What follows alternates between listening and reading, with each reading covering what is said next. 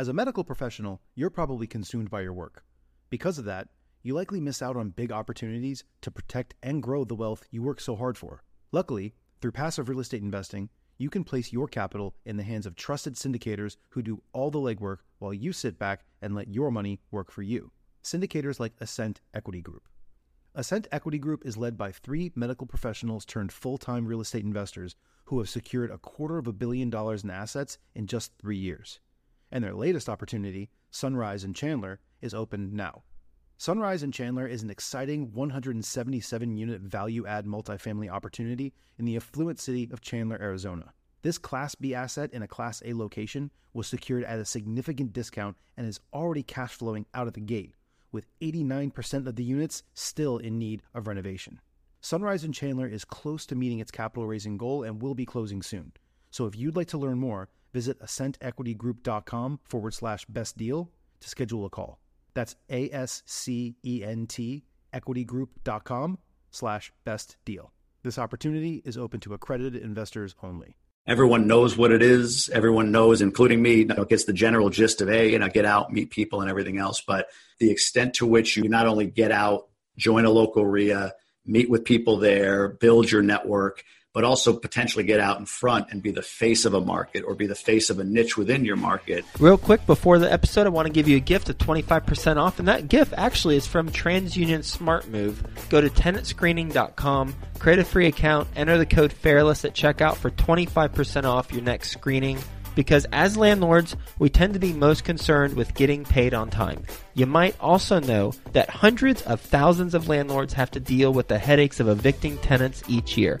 Evicting a tenant can be painful, costing as much as $10,000 in court costs and legal fees, and take as long as four weeks to complete. What if there's a trusted way to help prevent the headaches of dealing with evicting a tenant? Make the smart move right from the start. Smart Move's online tenant screening solution can help you quickly understand if you're getting a reliable tenant, which will help you avoid potential problems such as non payment and evictions. For a limited time, listeners of this podcast are invited to try SmartMove tenant screening for 25% off. Here's how SmartMove can help you find your next great tenant. Make a more informed decision with SmartMove's proprietary credit score built specifically for tenant screening, which predicts evictions 15% better than a typical credit score. Reduce non-payment risk with SmartMove's Income Insights report, which enables you to analyze the applicant's income within minutes and determine if additional income verification is needed.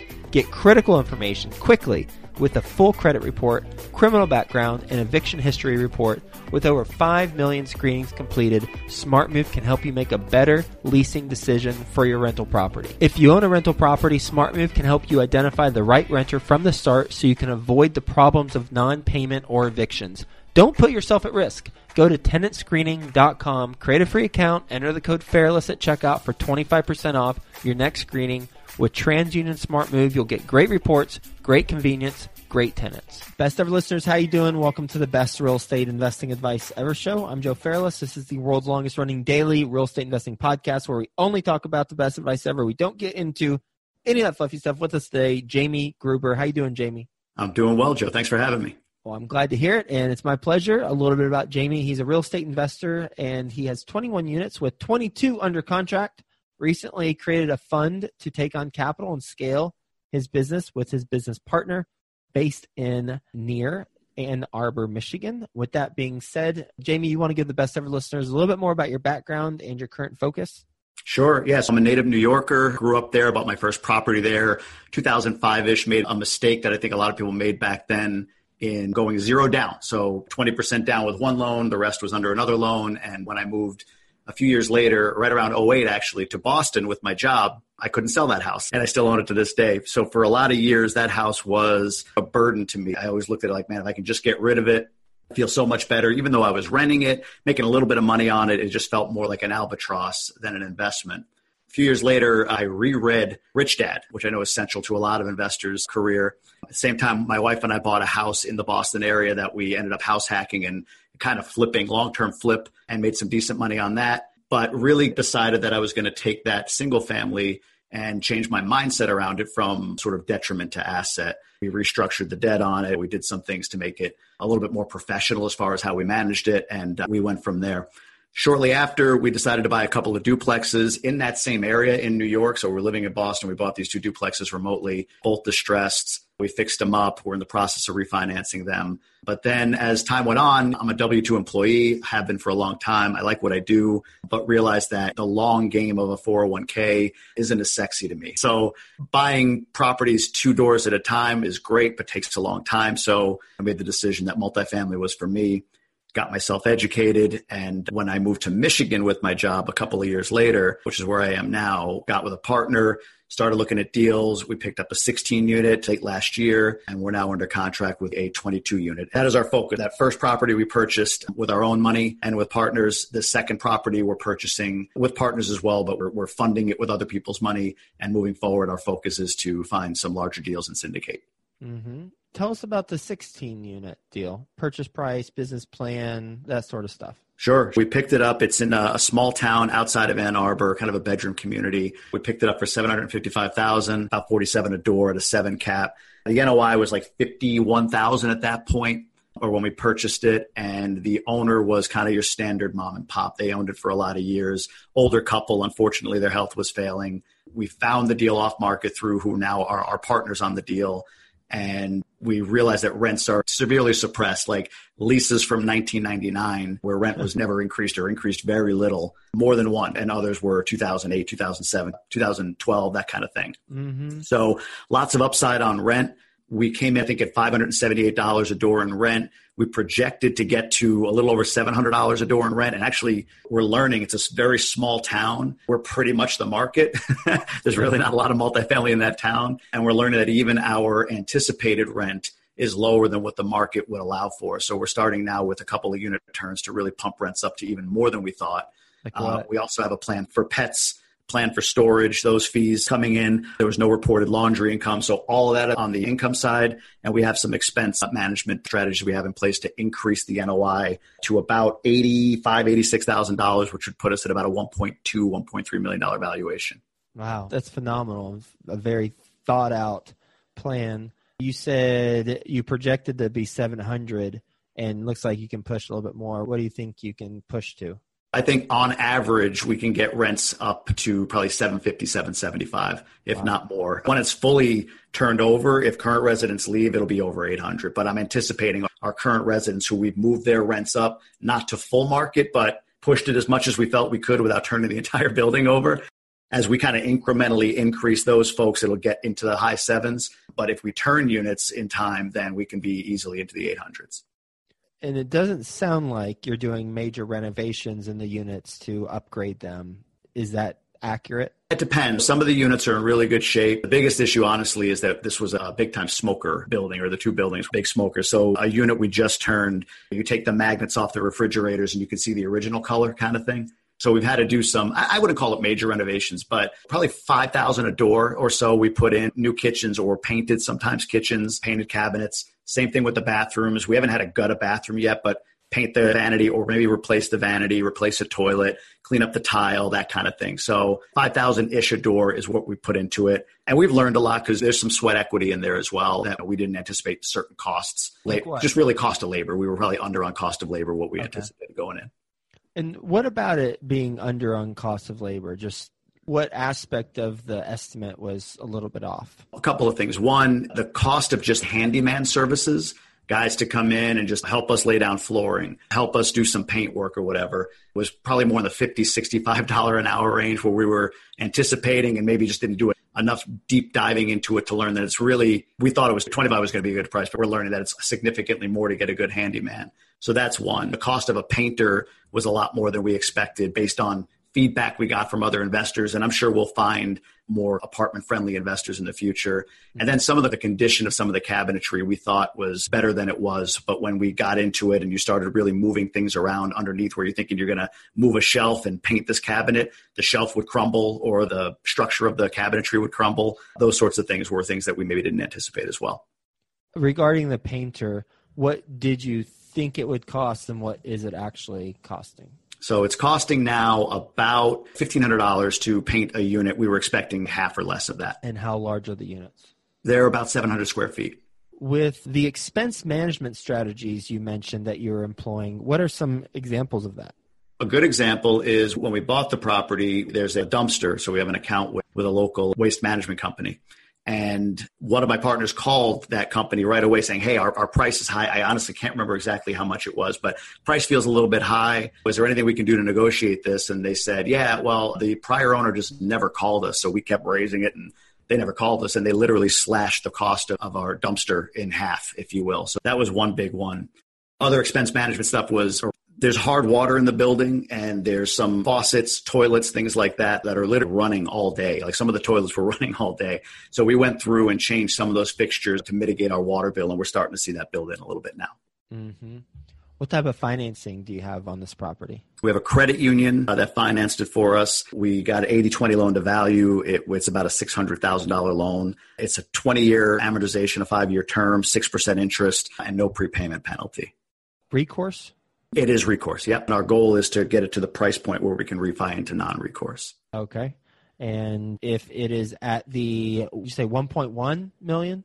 That's what it will be. What the new NOI? One two to one three. One two to one three. Is that the range that you could then get non-recourse once it breaks the million dollar From what we've learned, yeah, correct. Yep. Well, about one two four or higher, we should be locked down. But even at one point two, we should be good to get non-recourse. You mentioned that you found this property from people who are now partners in the deal. It was off market. Can you tell the story? Absolutely. So my partner and I, when we got together about a year ago now and started really looking at multifamily property and, and going about putting together a business plan, socializing that plan to brokers, to property managers, to all of these different groups and just trying to kind of build our team and build our credibility in the market. We had great interactions with brokers but then we weren't a priority for brokers, which I completely understand. So. I would say, hey, here's our criteria. The broker would say, wow, this is great. You guys have a really clear plan. It's excellent. And then they would send us something that was nowhere near the criteria that we had outlined. So we were getting a little bit like, all right, well, if we're not going to get it through brokers, how else can we? Uh, and we decided to start a meetup group. So we found a conference room at an insurance office, put it out on Meetup, created a Facebook group and just sort of, hey, who wants to come talk about multifamily? Got about 10 people or so that first month, had a loose agenda. We did it again the second month, had about 15 people, and we built it since then. In fact, now we have seven markets with the brand that we have. It's called Multifamily and More of Meetup. So we have a meetup locally here in Michigan. It's got over 500 members in the Facebook group. And then we've got about another 500 members combined in other groups across the country. So it's been great.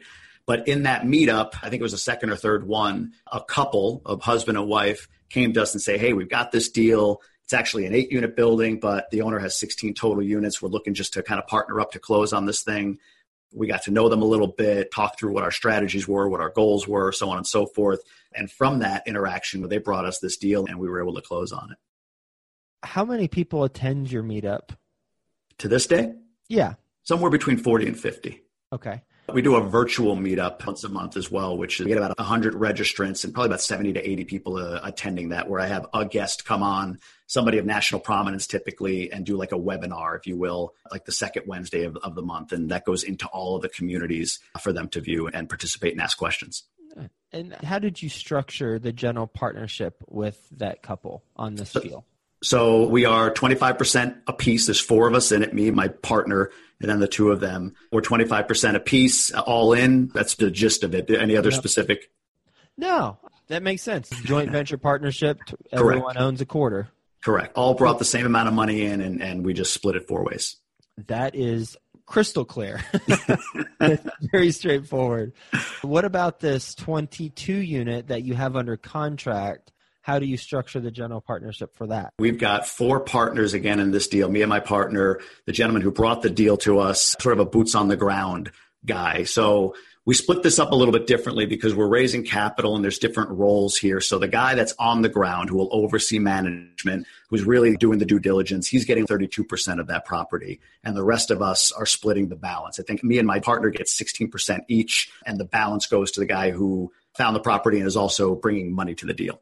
And how was that property found? Through my meetup here, we have a Cleveland based version of the meetup as well. And through that, this gentleman brought the deal to us. Is it in Cleveland? It is. Ah, the plot thickens. Okay.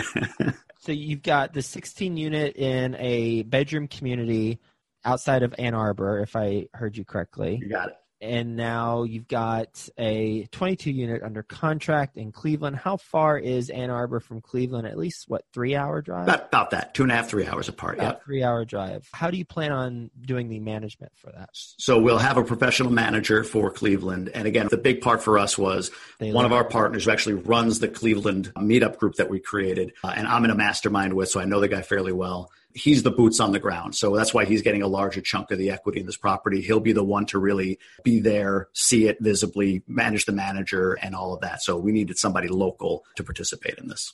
Okay. You got the 16 unit last year. When do you close on the 22 unit? Good question. We're under contract, but this is very mom and pop. We're struggling to even know if the price is good because he wanted an LOI. We gave him one with what we had at the time, which wasn't much. And we're sort of clawing things out of him here and there. I mean, he's got three properties. All of them are mixed together. From a bank statement perspective, he just gets cash from all three groups of tenants and just puts a wad of money into the bank. So it's hard to know what economic occupancy is versus actual and the leases are all over the place. I think the guy in Cleveland, our partner in this, even said he was brought copies of the leases and then asked by the owner if he could have those copies back because he can't find the originals. So it's uh, it's been fun. It's been fun. That sounds about right for a 22 unit. It was one of those scenarios where you make an offer and then we'll show you what the property's actually worth. You got it. To go over terms on that, honestly, they're not even in my head right Doesn't- now because we matter. all Yeah. the data. Right, exactly. Right, right. And obviously, in that deal, you're not going non refundable day one. Correct. How much money do you invest in due diligence of a project like that, knowing that it can take a left turn very quickly based on the lack of information that you have? At this point, the way we structured the LOI, I don't know if this is right or the best way to do it, but what we did, and I think it's fairly standard, but we were making sure of is we've got our EMD. So $10,000 is our EMD on that. And we've got an exhaustive list of financial earnest, due money, er, diligence. earnest, earnest money deposit, just so Correct. I'm sorry. Earnest money. Yep. We've got an exhaustive list of financial due diligence that we're requesting from the seller, and he hasn't even given us all of that yet. So until we have all of that, and we even told him up front, we don't know if we can go in with this price. We really don't. We'll give you this price, but we don't know if we're going to have to retrade you. We don't want to do that if we don't have to, but we don't know if we will have to. So once we get through the financial due diligence, really only then will we start based on the LOI, the physical due diligence, which will start to cost us some money. Okay. You are under contract, though. We're under contract. The LOI has been accepted. The contract is signed. We have a, a purchase and sale agreement signed. Okay.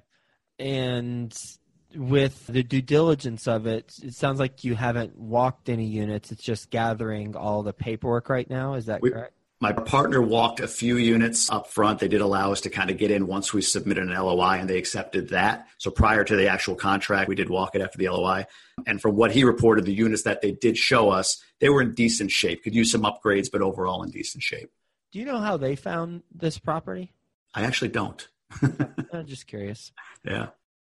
So you've got clearly a focus on these 15 to probably 50 unit properties. Is that where you want to continue and build the portfolio through these types of properties, or are you looking to change it up after you purchase a couple of them? Yeah, we'd like to kind of start small and expand. So we were looking at a 32 unit recently, that sort of thing. But at some point, we want to get into the larger 100 plus deals. So we have this mantra, my primary partner and I, of 505. That's our 500 units in five years. Even have a hashtag that we text each other every so often. but um, I like it. so yeah, we want to scale up, take the experiences from one, apply it to the next. We're making plenty of good mistakes on the property we own now, the 16 unit. I've made plenty of mistakes on my small single family portfolio, and we plan to just sort of leverage those and continue to scale up. I'm going to go all over the map and all the way back to what you said earlier. The 2005 property you bought in New York, zero dollars down, that you still own today. Where in New York is it? It's a town called Elmira. It's a little town right on the Pennsylvania border, I would say directly south of Rochester, like a little southeast of Rochester, New York. And is that the only home you own in Elmira? In Elmira, yes. Do you own homes in the nearby area of Elmira? About an hour and a half east of that, where my family lives, where I grew up for the most part, is where I own two duplexes. And how much did you purchase that Elmira house for? Back in 2005, it was 140,000, And what would it go for today if you sold it? Uh, maybe 120. 120. And what's it rent for? About 1200 a month. Okay, so it's breaking even slash you might be making. You got it. Yeah, like- Spot on. It's not killing me. It's not doing anything for me either. It's just sort of there. My wife is a real estate professional by designation, so we take the passive losses and move on. Okay, who manages that My wife does pretty much remotely? remotely. Yeah. She has some contractors and people on the ground there that she'll leverage, but she manages it remotely. Okay, got it. Based on your experience as a real estate investor, what's your best real estate investing advice ever? Networking is, I think, an underrated, understated imperative when it comes to investing. Everyone knows what it is. Everyone knows, including me, you know, gets the general gist of, hey, you know, get out, meet people and everything else. But the extent to which you not only get out, join a local REIA, meet with people there, build your network, but also potentially get out in front and be the face of a market or be the face of a niche within your market. I've had multiple deals sent my way. I've had capital offered to me to invest simply because I put myself out there in front of 50 people a month at a meetup locally and 100 people a month on a webinar with the idea of giving value. So you go out, you network, give as much value as you possibly can without expecting it, I guess, to this extent. I see the return on that, even though it's not primarily why I do it. I really enjoy it. But networking is key, I would say, is my best advice. Yeah, completely agree. And anyone can put together those meetup, and most people don't. And I can tell you, I've seen both sides of it because I have a monthly meetup in Cincinnati. I've had it for probably about four years, eh, maybe three years. Mhm. And then one of my good friends, he's also a passive investor with me. He started an, an investor meetup, non real estate specific, just an investor meetup where local entrepreneurs who want to start their business they come present and we as investors decide if we want to invest in their idea or not and i can tell you that as an attendee of a meetup it's amazing Yeah. because someone else coordinates it all i just show up five minutes before i'm relaxed i hang out i talk i listen to the presenter and i leave when i want. It's just wonderful. And putting one together it's a lot more work. If you have a team then it's much better. But there is a lot of value that's created through creating that meetup. But that person my friend who puts together that one meetup that i attend he gets value too from it. So everybody's benefiting. And in your case holy cow the two largest deals those are the two largest deals right the 20 Yep. the 22 came from your connection so i'm glad that you mentioned that i'm glad that that was your best ever advice Absolutely. we're going to do a lightning round. You ready for the best ever lightning round?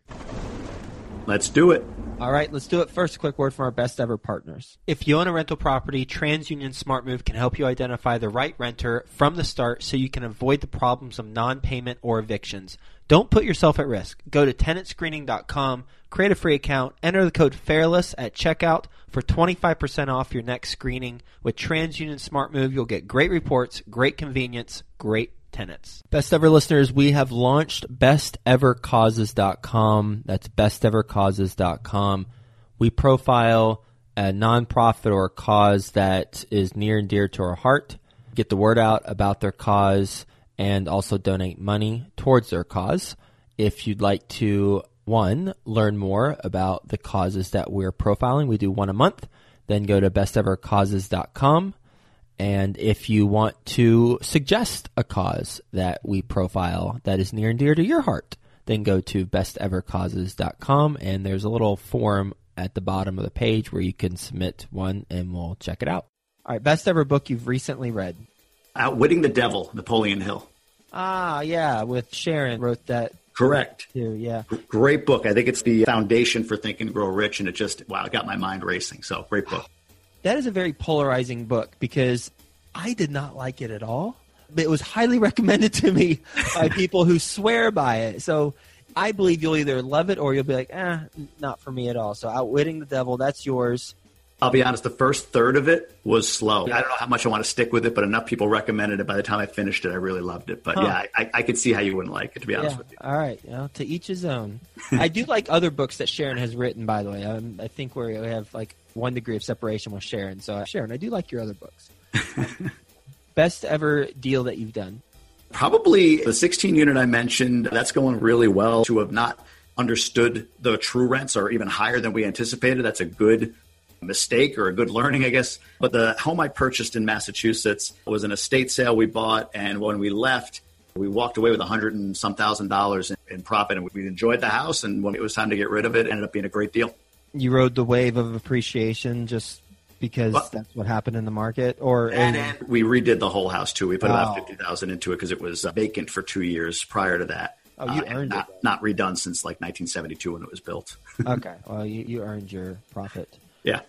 What's a mistake you've made on a transaction that we haven't talked about already?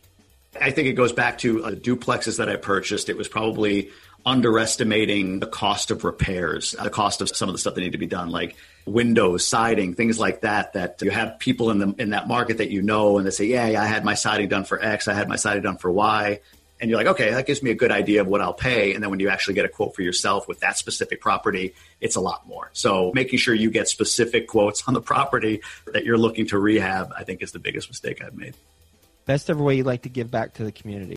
My wife and I are big on donating to, we call it like the innocent. So children, animals, that sort of thing. I think that's from a charitable standpoint where we give back. From a community standpoint within this multifamily group, I really do enjoy bringing high level guests to my meetups, high level guests to my webinars so that folks can interact with, learn from, and everything else from them, as well as giving my own time to a lot of folks that have questions about mistakes I've made, things I think, that sort of thing. How can the best ever listeners learn more about what you're doing? I think the best place to go would be to our website, which is cfassetgroup.com, like Charles Frank assetgroup.com. On there, you can learn more about our company. There's also a link in the middle of the page to multifamily and more. If you click on that, you can then select any of the groups nationally that you might want to join so you can network locally. We'll also have a newsletter. You can fill in your email address and we'll send you information on what we're doing in the community when webinars are coming, that sort of thing. And all of my contact information is in there as well. Jamie, enjoyed our conversation. I talked a lot already relative to how much I usually talk during the interview about my thoughts on our conversation with your approach on networking and building relationships and having these meetups. But I'm also grateful that you got into the specifics of the 16 unit and the business plan, weighs your expense management strategies as well as the income or the cost of labor and some of the assumptions that you'll update on the next go around with this 22 unit and future properties, in particular handyman services and painter costs. So thanks for being on the show, getting into the specifics and also talking about how you found these properties. Hope you have a best ever day and we'll talk to you again soon. Thank you so much. Same to you. Best ever listeners, we have launched bestevercauses.com. That's bestevercauses.com. We profile a nonprofit or a cause that is near and dear to our heart, get the word out about their cause, and also donate money towards their cause. If you'd like to, one, learn more about the causes that we're profiling, we do one a month, then go to bestevercauses.com and if you want to suggest a cause that we profile that is near and dear to your heart, then go to bestevercauses.com and there's a little form at the bottom of the page where you can submit one and we'll check it out.